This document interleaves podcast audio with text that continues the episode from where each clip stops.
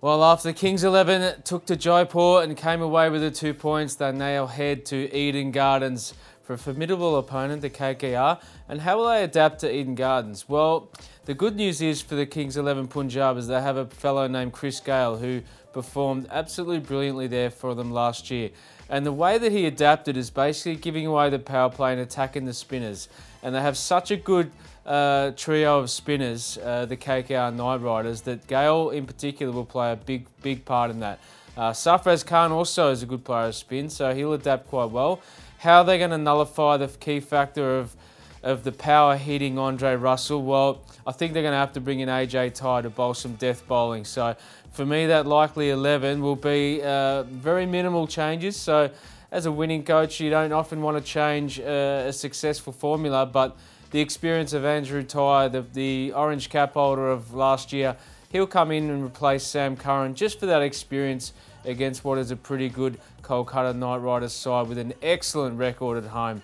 And the players to watch out for me for the Kings 11 Punjab, well, that man Andrew Tye, who just arrived on the shores of India, will jump straight into the seat of the Kings 11 Punjab.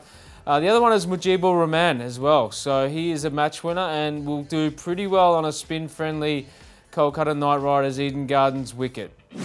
Let's talk about KKR now and start with my playing 11. Uh, uh, as far as I'm concerned, they played really, really well in the first game. So really don't want to make too many changes, even though it wasn't a great day for Prasidh Krishna. And that's the area that they really need to look into is the fast bowling side because uh, they had two more Indian fast bowlers who are ruled out because of injury. Uh, they've got Sandeep Warrier though, but I really don't want to make a change uh, straight away after the first game. Would give another chance to Prasidh Krishna. Uh, so no changes for me as far as uh, KKR's playing 11 is concerned. Uh, now quite a few players to watch out for, for as far as KKR is concerned. Obviously, you've got your Andre Russells and and Sunil Narine, and, and especially Sunil Narine because he's got a fantastic record against uh, someone like Chris Gayle. Kuldeep Yadav, again, one of those uh, bowlers who has a lot to say in the outcome of the game. So the KKR spinners, watch out for them. Sunil Narine and uh, and Kuldeep Yadav. And as far as batting is concerned, obviously you have someone like Andre Russell to finish the game. But to set the platform, you need your top orders to fire.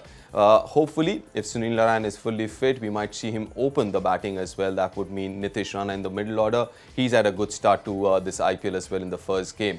Now, uh, talking about the Eden pitch and conditions, it's an 8 p.m. start. It's an evening game. Uh, well, the pitch is, is firm. It has more bounce, has a lot of help for the fast bowlers. The evening game might see the ball moving around a bit, the new Kookaburra ball. Uh, but dew plays a, a, massive, massive role in that. So you win the toss, you uh, you bowl first. That's what you do, and that will obviously dictate uh, a lot as far as uh, who uh, wins the game. Uh, on paper, obviously KKR. When I look at that KKR side, it looks much better than Kings 11. But as I mentioned, the toss will play a, the toss will play a massive role.